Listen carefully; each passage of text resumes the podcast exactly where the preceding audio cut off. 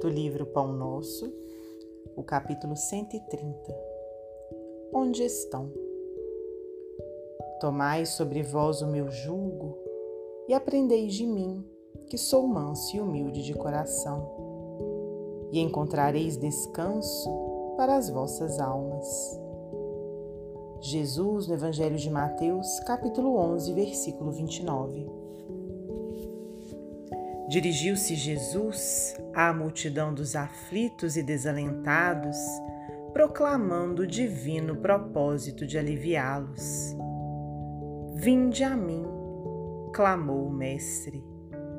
Tomai sobre vós o meu jugo e aprendei comigo, que sou manso e humilde de coração. Seu apelo amoroso vibra no mundo através de todos os séculos do cristianismo. Compacta é a turba de desesperados e oprimidos da terra, não obstante o amorável convite.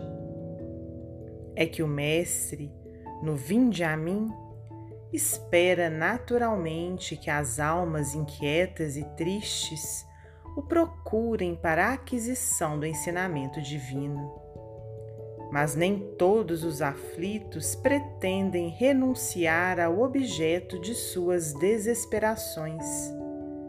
Nem todos os tristes querem fugir à sombra para o encontro com a luz. A maioria dos desalentados chega a tentar a satisfação de caprichos criminosos com a proteção de Jesus emitindo rogativas estranhas. Entretanto, quando os sofredores se dirigem sinceramente ao Cristo, hão de ouvi-lo no silêncio do santuário interior, conciliando-lhes o espírito a desprezar as disputas reprováveis do campo inferior.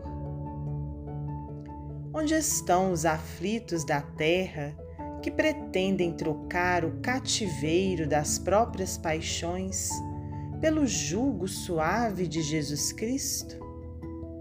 Para esses foram pronunciadas as santas palavras: Vinde a mim, reservando-lhes o Evangelho, poderosa luz para a renovação indispensável. Emmanuel Psicografia de Francisco Cândido Xavier.